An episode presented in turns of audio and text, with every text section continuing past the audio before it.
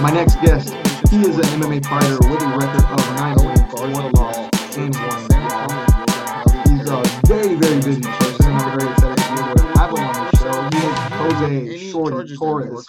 How's it going, Jose? Call today for It's great, man. I'm alive. I'm exhausted from uh, Christmas week, uh, going from literally, I think it was like 10 degrees in North Chicago to about like 65, 70 degrees in Florida. But, you know, I, I don't really sleep the best. So getting here at midnight, doing these late night travels, and then doing a practice in the morning, practice at night, and then being busy in the middle of the day. Um, getting back to it after a long week is exhausting because you know your mind is like, yeah, I want to do all this stuff, but your body's like, dude, take it slow. Come on, man, take it easy. So um, definitely dying a little bit tonight, but you know the first day is always the hardest. Hey, well, first of all, you know, thanks for coming on the show. I appreciate you taking the time. No problem, man. Awesome. No problem. Happy holidays, I, man. I, can- I appreciate it. Thank you. Happy holidays back. And yeah, I, I have the energy to talk. I probably don't have the energy to get up and run, but I definitely have the energy to talk and, and have some fun. Awesome, brother. So uh, right now you're currently signed with uh, Brave FC, correct? Uh, Brave CF, yeah. So the Brave Combat Federation. I know it's funny because a lot of people say FC. It's just Yeah. Titan FC, all these different promotions FC. Definitely. So um, they decided to mix it up a little bit, confuse the fans, if you want to say. And it's Brave Combat Federation, and man, it's it's been around for a few years, but they've been able to travel the world. They've been able to sign a lot of UFC, um, you know, veterans like myself, and it's it's been you know a crazy thing, especially for us- for us flyweights that were released from the UFC. Um, Brave decided to take advantage of it, and we're doing this flyweight tournament. Given COVID kind of postponed it back a little bit, Yeah. but um, no, it is what it is, and it's it's it's a tough fight. You know, all these all these are tough matches for the tournament. So you say uh, you talk about you know COVID. COVID's definitely uh, changed a lot of things for the year 2020. A lot of unexpected things. A lot of businesses have had to you know uh, adjust, adapt. So how is it like for you as a fighter, uh, Jose? Just to start off, how was it like dealing with uh, the whole COVID and the kind of restrictions that you had to deal with as a fighter? Um, you know, for me, it, it became difficult because my promotion is international, so they don't fight in the U.S. My promotion is overseas, so there's because we are the COVID capital of the world. The U.S. has travel bans, so um, almost every country has a travel ban against Americans. So, for example, my fight was supposed to be December 18th in Russia, and then Russia itself was like, "Hey, man, we're not letting anyone in the country, doesn't matter what nationality," and then January 16th coming up, and it's a bunch of Russians, a bunch of Middle Easterns, a bunch of Europeans, all that stuff, and they're like, everyone can come in except for Americans. So it's like my opponent and myself were just like, man, we're we're just waiting. You know, we want to play, but we can't play. So it becomes difficult. Where you know, think about for for the average person who works nine to five.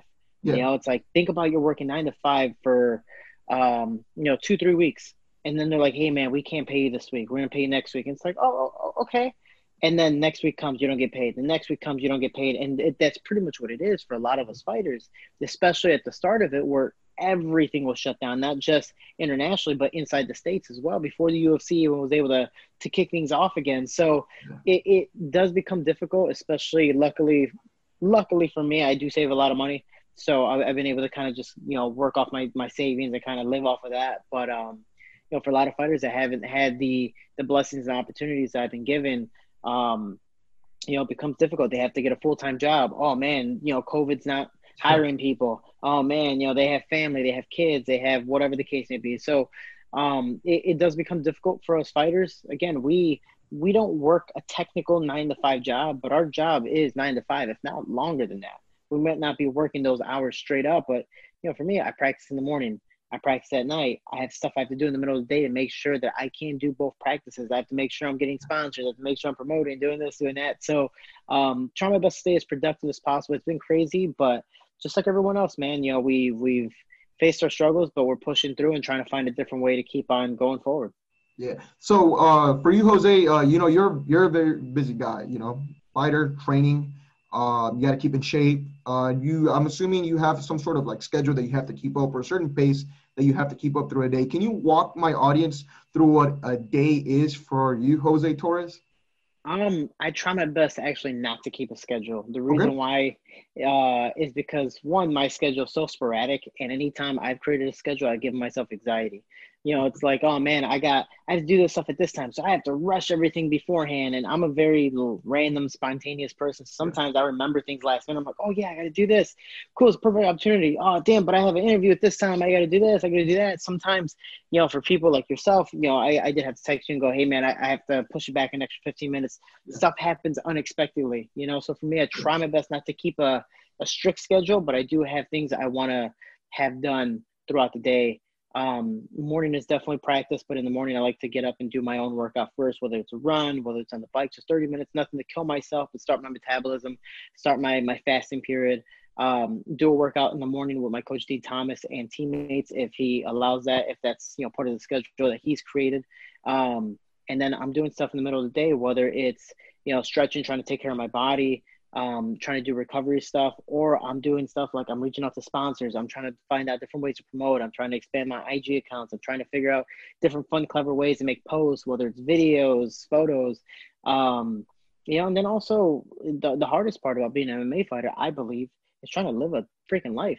You know, so in the middle of the day where I do have free time, it's like, man, maybe I should go outside and play. Maybe I should go outside and say what's up to people. Maybe I should go outside and just be free like I used to. It's just COVID obviously limits that to an extent, but trying to do that and then the same schedule I had in the morning, I have at night. You know, Dean comes back, I have another practice, and I do another 30 minute workout by myself, whether it's sauna, you know, run, bike, and I'm just trying to relax, recover, and, and recoup as much as possible. And all throughout the day, I'm either trying to do interviews, I'm trying to do stuff on social media, I'm trying to do stuff online that's not taxing on my body, but a little bit taxing on my brain. You know, this this this sport in general takes a toll on you. And for me, for people who don't know, I am from Chicago, Illinois. My training camp's in Florida, so I'm down here.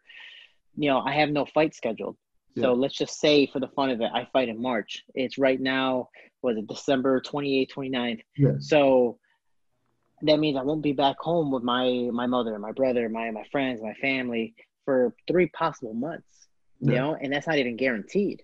You know, so it's the fact of being able to find the motivation to keep that going throughout that whole process. If I'm not getting a fight, I have to look at a different perspective. Hey, man, I'm getting better through every single practice, even though I'm not getting paid for it. It's like I'm investing time in myself. It's like I'm spending this money that I'm spending for whatever, my camps, my my life, whatever, into myself. So it's trying to make the best out of it and keep on pushing forward again, like everyone else. So when at what age did you start uh, this journey that is mixed martial arts, Jose? Um, I started training when I was four years old, so I've been doing this for about 24 years now. And uh, my dad was a, an enforcer in a gang. My brother was eight years older than me and always got beat up by my dad, so he beat me up, and I got beat up by both. So it was the fact that I had to learn how to fight. Yeah. And uh, you know, especially growing up in you know a gang-filled neighborhood, Latinos in Chicago doing their things, rapping, whatever the case may be. Even though I was a nonviolent person, I still hate fighting today um, I just so happened to be good at it. I caught on to it quick, and I had no choice because I was always the youngest and definitely the smallest one in my neighborhood. So I had to be that kid with the Napoleon complex and learn how to fight bigger guys and and do these things and be proud and accept the challenge. And it took me a while, but um, when I was 16, I finally joined MMA, an actual MMA gym. I did karate since I was four, all the way until I believe 16 years old. Started MMA, wrestling, all that stuff, and because MMA, man, I was able to finish high school, finish college, go to college for free, um, get a academic and athletic scholarship. You know, everything was paid for. Um, man, MMA gave me a lot of opportunities, and just listening to my coach and getting the right father figures, mentors, friends, relationships, all that stuff. MMA, and I just think sports in general, um, especially in the city of Chicago and just in in lower level neighborhoods sometimes we don't have the father figures and mentors to really help us out. And so the gym for me was a very positive place where everyone was trying to succeed. You know, I was part of a boxing gym called uh, TBT, the broke team. We, are not the money team. We're the broke team. We took pride in that. You know, we have a wall of death, whether people died of cancer, drive-bys, shootings, this, that, you know. So it's the fact of fighting in general, not just boxing. It's a poor man's sport. So it's our way out of the neighborhood. So for me, my dad always wanted to fight. My brother always wanted to fight, just never had the opportunity. I did. So I took – full, you know, full advantage of that. And me, I always wanted to be a hero and a role model. So for me, it was like two birds, one stone, and yeah. I got to do that. And look where I'm at today.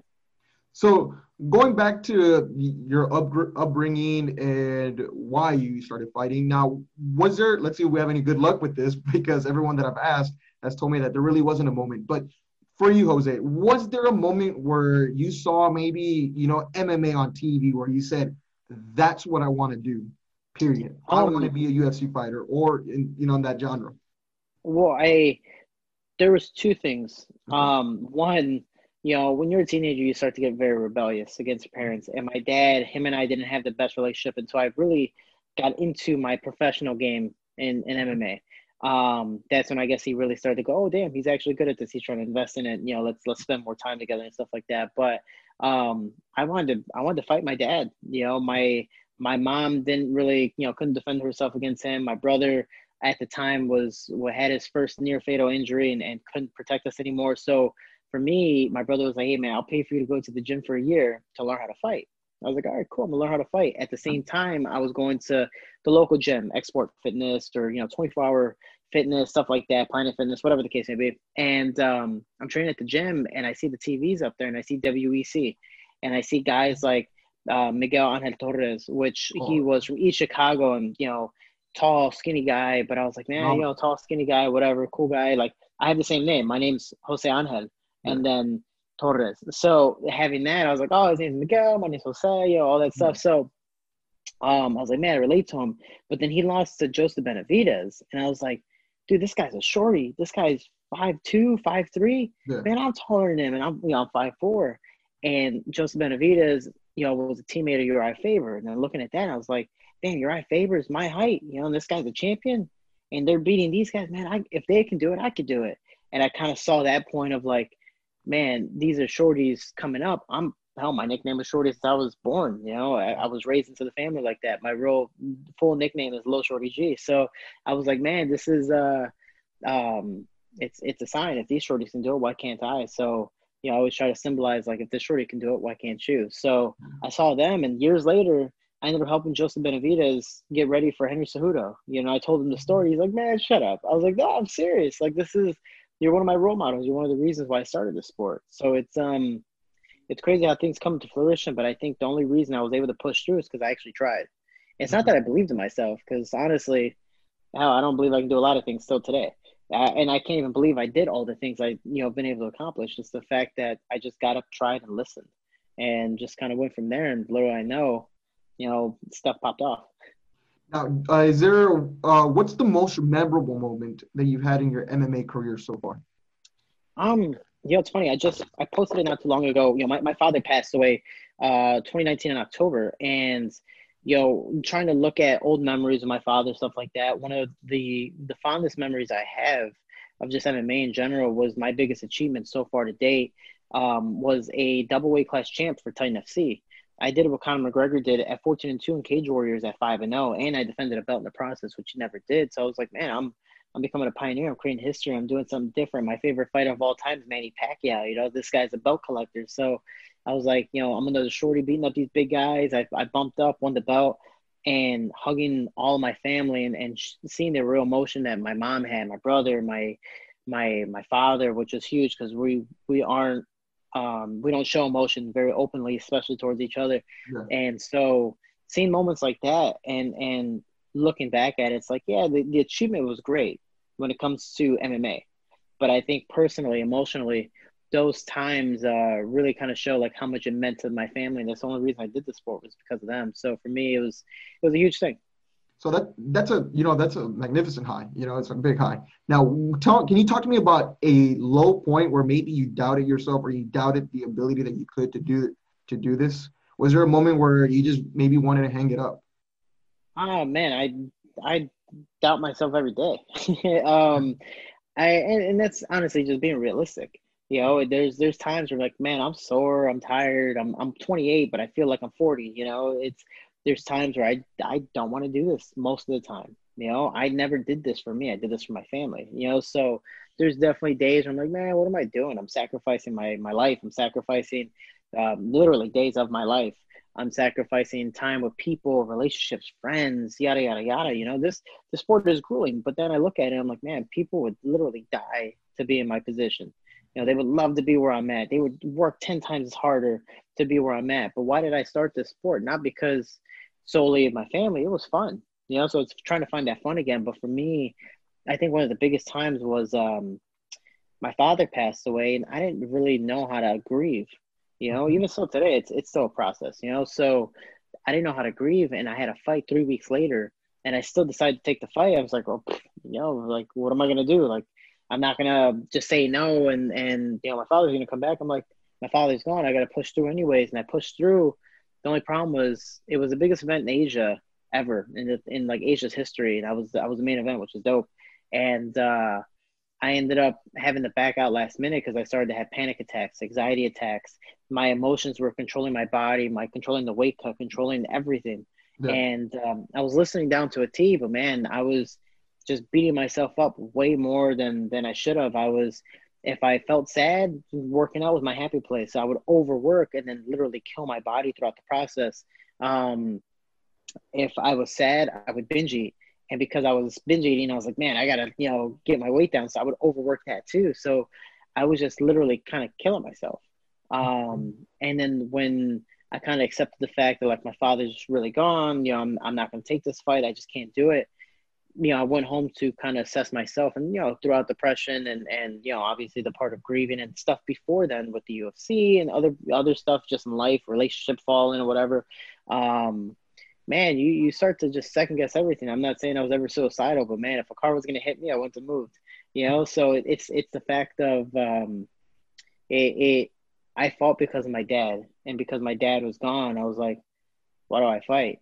I didn't really have an answer, you know? Mm-hmm. So, it was trying to change the perspective and trying to instead of going, oh, well, he's not here. Well, no one's watching me. Coach isn't here. So then, you know, why am I working? Yeah. It was more of like, I got to take responsibility. I'm an adult. This is bound to happen. Um, you know, I want to be able to continue a legacy. I still have my goals that I want to accomplish, whether it's an MMA or just for my family, for my dad's sake.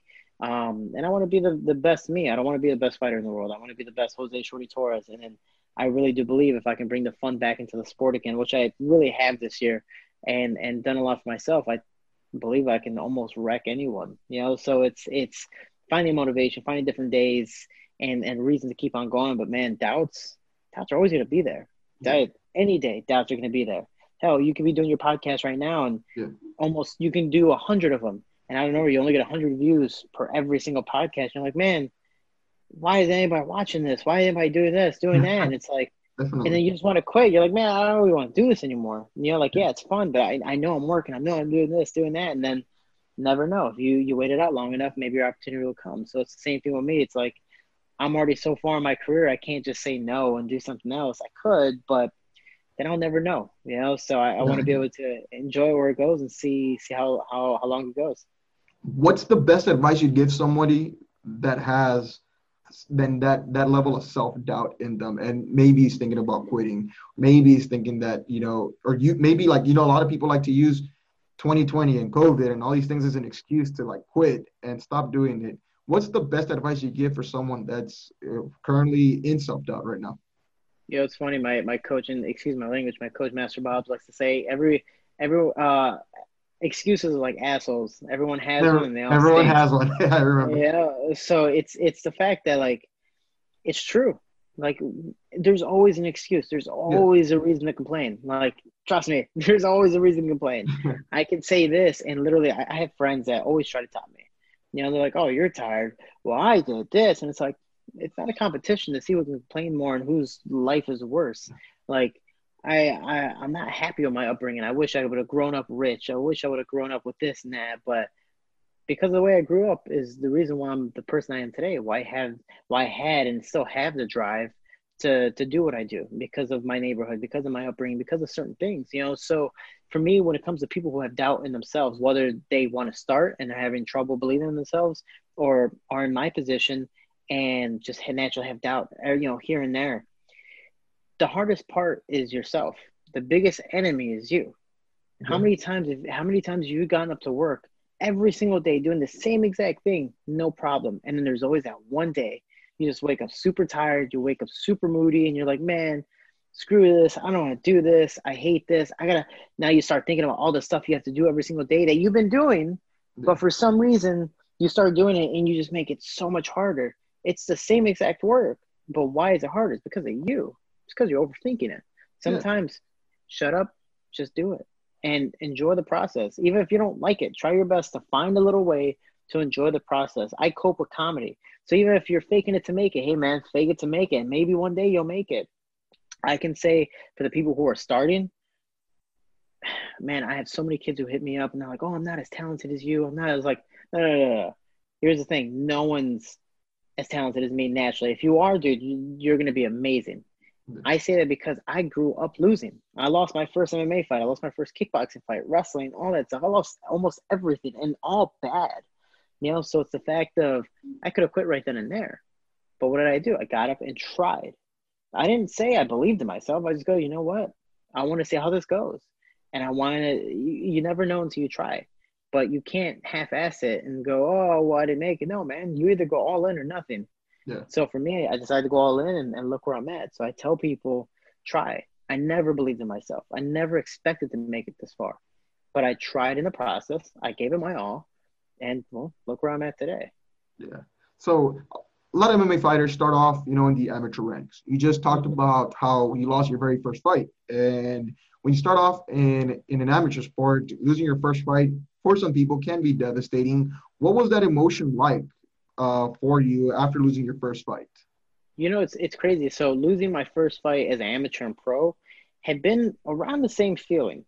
Okay. And the reason why I say it is because, like, for example, I was talking to my my my teammate. Um, she just lost her last fight, and she's like, "Oh man, I just got dominated." Blah blah. I was just like, no, "I wouldn't say you really got dominated, but how do you feel about your performance?" She goes, "Well, I didn't perform the best, but I tried my best. I gave it everything I could." It's like, all right, cool. Like she was just better than you today.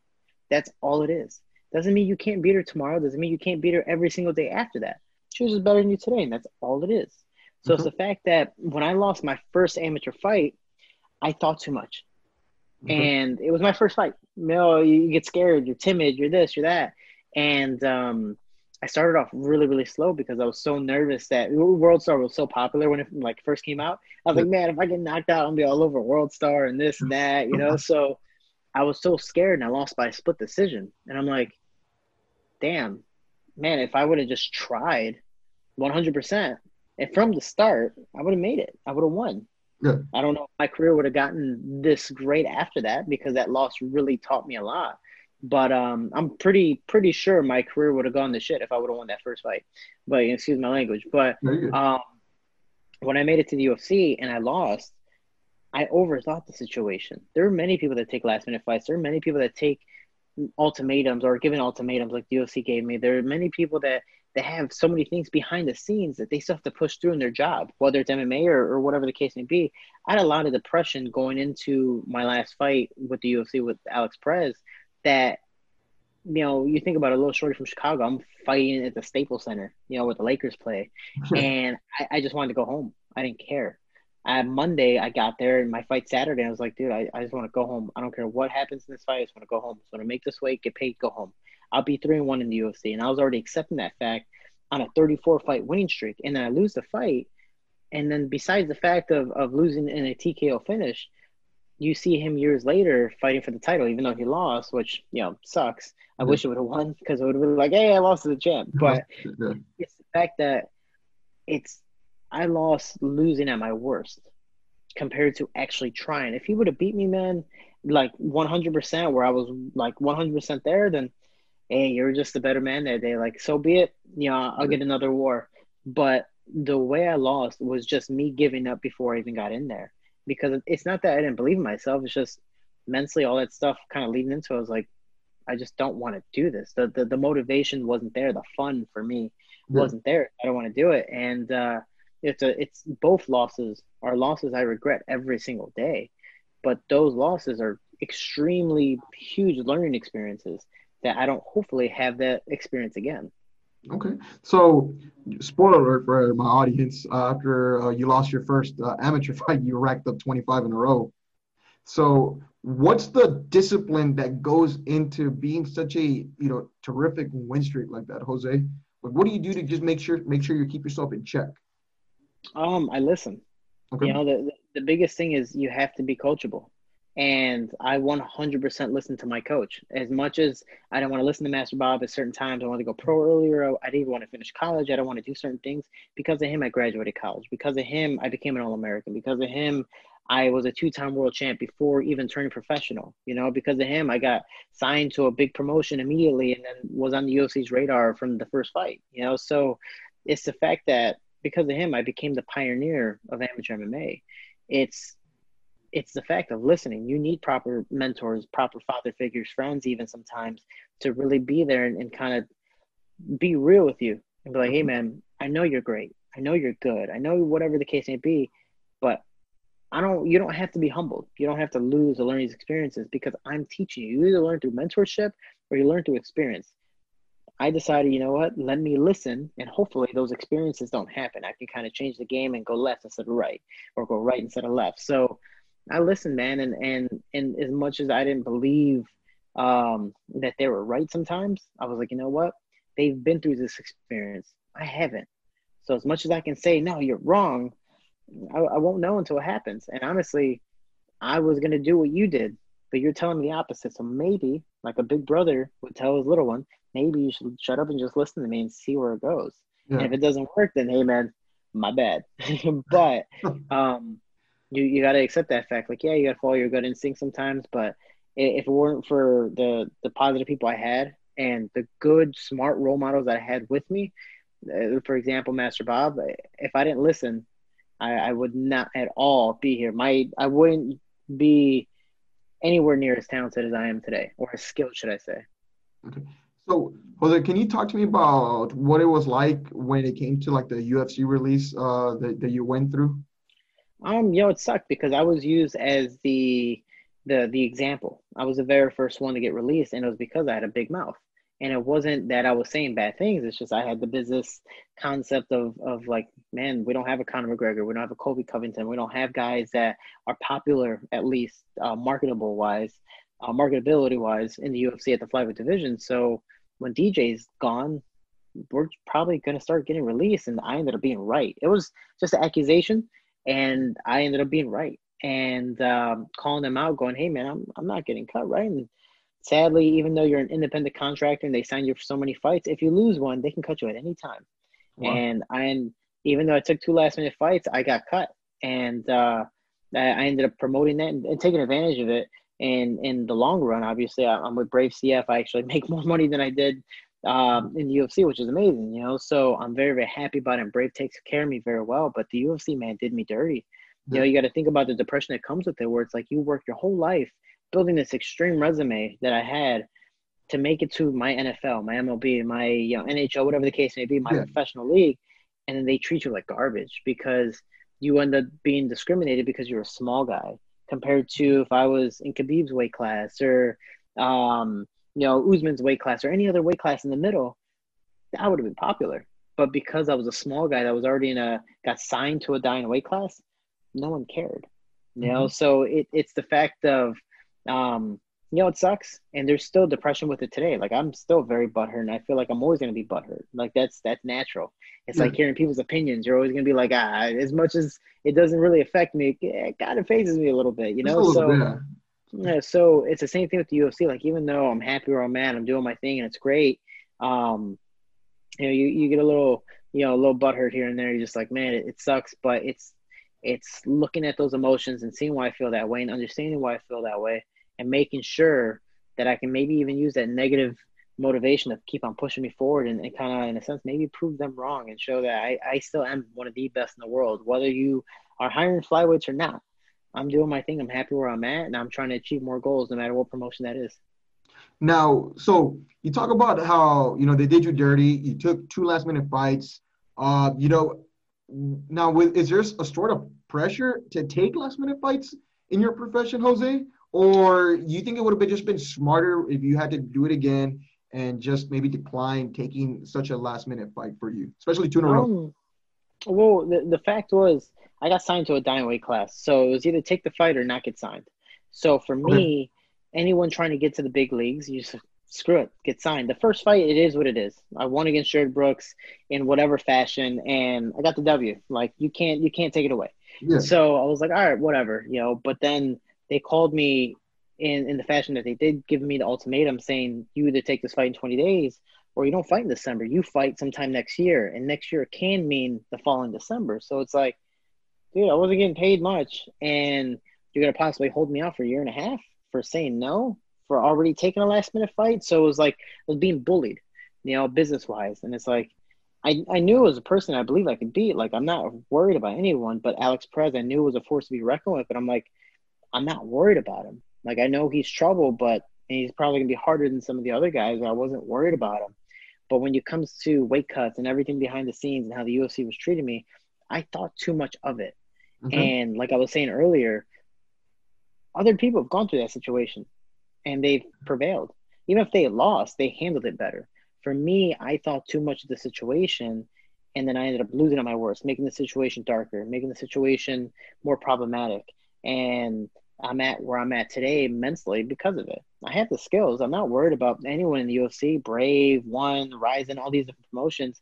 But the way I was treated, I, I took it too personally when it should have just been business. Um, do I regret taking the fight? No, because honestly, if I didn't have the knowledge, I would more than likely do the same thing again.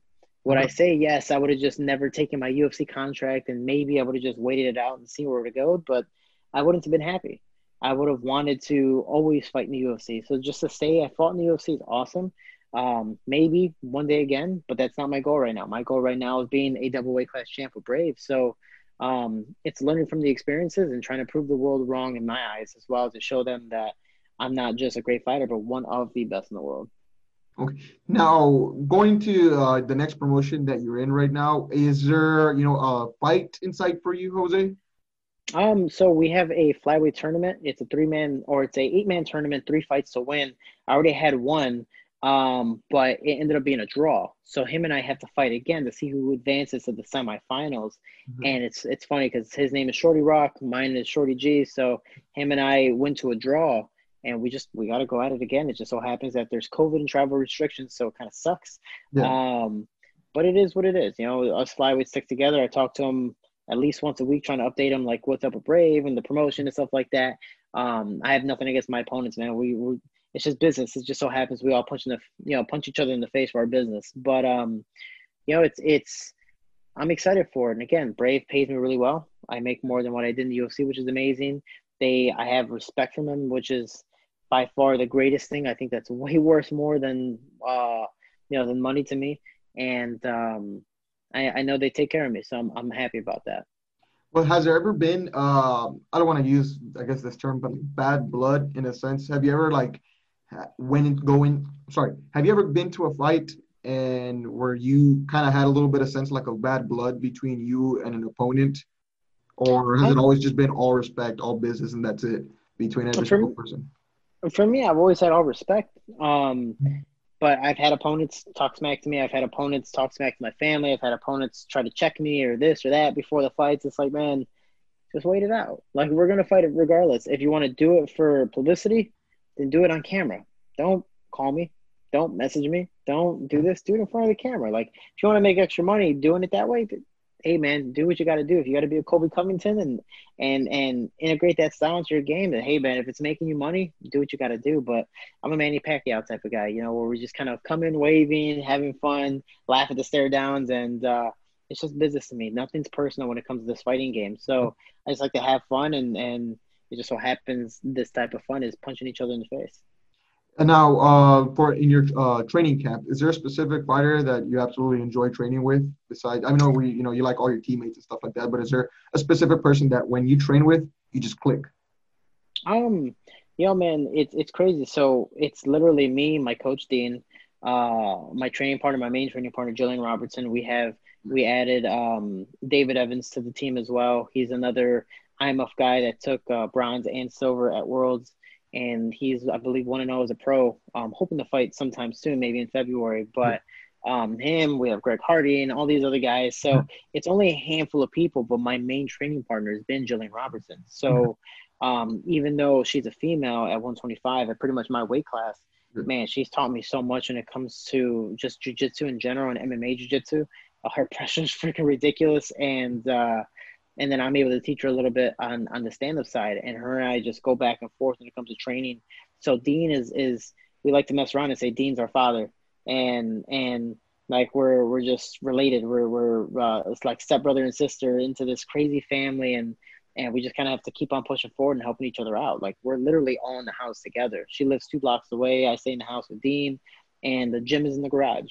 You know, so we're in our small space, and it's one on one every single day. So it's me, and her working with Dean, or uh, me and Dean, or her and Dean, and whatever the case may be. So um, having someone you know that's in the UFC who holds a record that I do look up to and respect very much, um, give me advice, and me be able to do that, you know, back to her and kind of you know see eye to eye it, it, really does help a lot man. It's it's uh it's just having a friend there too. It's it's always nice.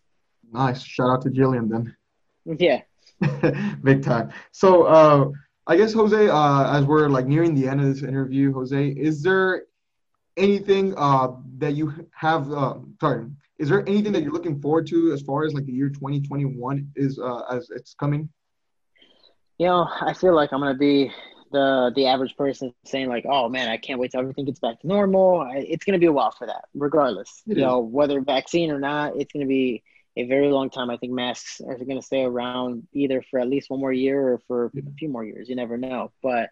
Um, we might be like Japan, where you know naturally the custom is if someone's sick, hey man, just put a mask on. You can still live your everyday life, but we're walking around with a mask just to be respectful. But we'll, you know, we'll, we'll see what happens. But for me, for 2021, it's just another day it's another year.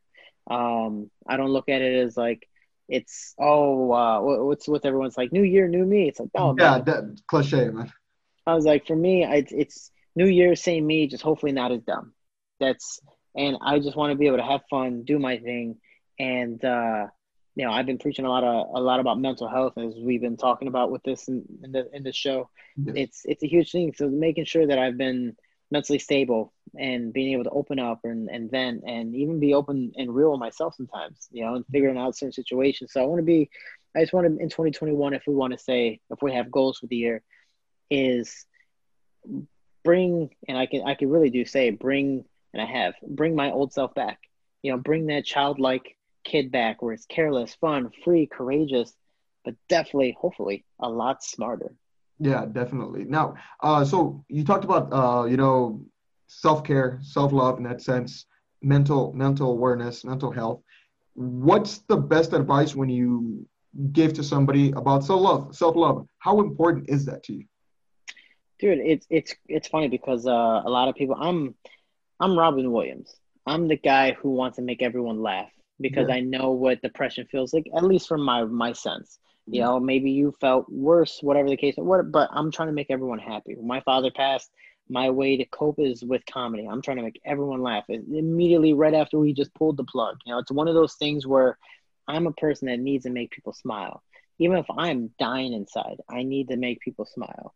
You know, so it's the fact that it's very energy consuming, but um, man, you know, mental health is is a crazy thing, but when it comes to yourself, if you can't help yourself, how the hell are you going to be able to help others? And that happened to me, especially in the beginning of the year, against still extremely grieving about my father, and then you know COVID hitting, and being I'm an extreme extrovert, you know, so being stuck in inside a room, literally doing nothing for months, it's like I'm driving myself crazy. You know, it's like I want to play, I'm like bouncing the ball off the wall, and I'm like, that's somebody to play catch with or something, you know. So I'm a, I'm a child at heart. So for me, it's a lot of people been asking me and checking up on me, and they're like, dude, you take care of everyone. Can somebody just take care of you? Like, it's okay to to check up on you. So for me, something you know, for people who who want advice or want any type of recommendation, talk to people, read books, events, um, be real with yourself, sing, do whatever you know makes you happy. Get out, see the sun, go to the park, go for a walk, do something, but don't stay inside your room because you're sad. Because again, Master Bob always tells me, I think it's Newton's third law. It's like a body at motion tends to stay at motion. A body at rest tends to stay at rest. So if you're sad as shit laying in your bed all day, you ain't gonna get up. No matter what you do, you ain't gonna get up. So how about you actually get up, get the the slightest lack of, of motivation, and just walk, move. And little you know, things are gonna almost seem back to normal. They might not be there, but it's gonna be a lot closer than where you were. Again, you might not reach the goal in anything in life, but it's not the goal that matters. It's the journey and the life that you know approaches with that journey. So yeah. gotta have fun, and it's gonna be a lot farther than where you originally started instead of just not trying at all. So man, take take care of yourself, and and just for people listening, they gotta take care of of them. Excellent advice. Excellent advice. Now, Jose, uh, did you uh, catch uh, various UFC fights this past uh, year? Um, I saw a good handful. That's for sure. Okay, awesome. So I wanted to get your opinion on this. All so I've been seeing people's lists. You know, as we near 2020, everyone does like year-end awards, and they want to talk about the best fight, knockout of the year, submission of the year. The one thing I want to ask you is fight of the year. What when I say the fight of the year of 2020 was what go what which fight pops into your head? Oh man, I think um I'm trying to think if it happened this year. The one fight that is extremely memorable to me because that thing was just back and forth. Um, and then honestly could have gone either way. I think it went to a split decision. Yes. Was um uh Joanna Jędrzejczyk versus uh what, what what's her name? Wa- Wally Yang or Zhang? Uh, Weili Zhang. Yeah, so that fight I believe was in 2020. Yes. Um, that fight was just tremendous. Um, easily the best women's fight ever in history, for sure. and it's just it's it's crazy how. And I, I know Joanna personally, so being able to respect her in person and then seeing that fight and seeing the struggle on you know on TV and then seeing her you know a month later, it's like, damn, like you're doing this and you're doing this right in front of me. Why can't I do it? You know, so she's an extremely motivating person. So seeing that fight's more of a an emotional thing because I'm emotionally attached to that fight. And, You know, she used to be a teammate of mine. So Yeah. it's the fact that's like, damn man, that that's that was such a great fight. Given I'm biased, I do believe she won the fight, but you know, it depends how you, your your scoring criteria goes. God, man, it, it was a crazy fight. It was a crazy Mhm. fight. Uh, it's definitely out. Uh, so a lot of my friends don't watch MMA, so I'm slowly was getting into them, and the very first fight they saw was that one. Was it? I was like, so, so, so you need new friends. And then they also watched one of the best fights of the year. So almost every fight after that's kind of like a letdown. yeah, I know, I know. Oh my goodness. I've, I've tried to introduce uh, various friends uh, to the sport of MMA, and I remember the first fight that a couple of them saw was that one. Uh, Mm. They saw another friend of mine. Shout out to Daisy. She saw the fight, uh, the Kelvin Gastelum versus Israel Adesanya fight, which was an insane one the previous year. Fight. So they're all Yeah, after that. I mean, they're just. right there. That's my twin. Uh, Kelvin? Oh man, shout out to Kelvin, man. He's a phenomenal fighter. Uh, and then, uh, so another fight that actually comes into my head is Dan Hooker versus uh, Dustin Poirier. I think that Mhm. that's a fantastic fight as well. But I, I do agree with you. I feel like that Joanna, Joanna fight uh, definitely takes the cake on that one. Takes the award on that. Uh, good fights for that fight. It's uh, going to be a very interesting one. Real quick, what do you make of this whole Jake Paul? Really, more of a Jake Paul calling out Conor McGregor thing. What do you make of that, Jose? Um, it's dumb, but it's publicity. And you know, in this day and age, like I'm a millennial. I'm sure you're around the same age. You know, so we're millennials. We are the start of YouTube. We're the start of excuse me, social media, Instagram, Twitter, all that stuff. So everything is on the web. We show everything we do to people just to get attention, whether we are trying to deliberately do that or not. Yeah. You know, so with Jake Paul, he's made his living besides I think I think he was on Disney, but besides Disney, he Yeah. was on YouTube and Vine and TikTok and this and that. So it's like he needs to, to you know, he got popular for being obnoxious. He got popular for talking trash. He got popular for doing whatever. So if he throws toilet paper at Dillon Danis, he's getting views. If he's talking smack to Conor McGregor and mocking him, he's Yeah. getting views. Hell, I even made uh, a funny video on my IG mocking Jake Paul. He's getting views because I tag him in the, in the thing. He's getting the hashtag Jake Paul. Excuse me. People are going to follow him. So it's the fact that whether it's going to happen or not, it's a great publicity stunt. And even Yeah. if he loses the fight, that happens, he gets knocked out, people are still going to watch him fight. For sure. They want to see can he beat up Conor McGregor? Yeah, well, I'll go on the record saying that I'd never heard of this guy until I saw him knock out Nate Robinson. I couldn't believe it, man. I was like, "What the hell did I just see right now?" It was it was insane. Uh, do you think that there's a possi- a big possibility of either Dillon Danis or Conor McGregor actually stepping into a ring with that guy? Um, I can see Dillon Danis doing it. I don't see Conor McGregor doing it. Um, Dillon Danis for sure. I know they even said rumors of um Ben Askren doing it. Um, Oh my or, god! Or like Floyd Mayweather's fighting Logan. you know? Yeah. So, like, so uh, money's money, man, and money can make people do some crazy, crazy things. So you never know what's gonna happen next. Very very interesting. Jose, uh, as we end uh, this interview, is there anything you want to let the audience know? Um, man, I just appreciate the time, and I, I- that's why I tell tell people we can we roll together. We are Team Shorty. I wouldn't be able to do this without people support. And even though I'm inside the cage myself, leading up to it is pretty much a crowd of people help me out. So thank you so much. And then lastly is uh, the Team Shorty Foundation. I do have my own foundation. It helps keep kids, teens, and young adults inside the gym and off the streets, get some gear, get some funded, gets them to pay for monthly payments and do all these things so they can stay inside the gym, find positive role models, find father figures and all that stuff, and possibly make it out of their neighborhood. And um, I don't sponsor kids that are good or teens and adults. I don't sponsor them because they're talented. I sponsor them because they've paid it forward in their community and in their gym as well. They've helped other kids, they've helped other people. They want to do it without looking for anything in return. It just so happens that I'm more than likely going to give them something in return. So anyone who buys stuff off my website, teamshorty.com, there is a donation link. And or if you buy stuff off my website, 100% of the proceeds go to my foundation. I literally make no money out of it. I actually lose money out of it because I'm making the shirts, doing all that stuff. And uh, yeah, I just want to be able to help back. Again, I want to be a hero for my town, Chicago, and I don't just sponsor people from Chicago. I sponsor people all across the country. I want to have the links to all that stuff uh, linked here in the description below of this episode. Jose Torres, thanks again for coming on the show, man. I appreciate it, man. And I can't wait to do it again. Yeah, man. Happy New Year, brother. Happy New Year. Take care of yourself.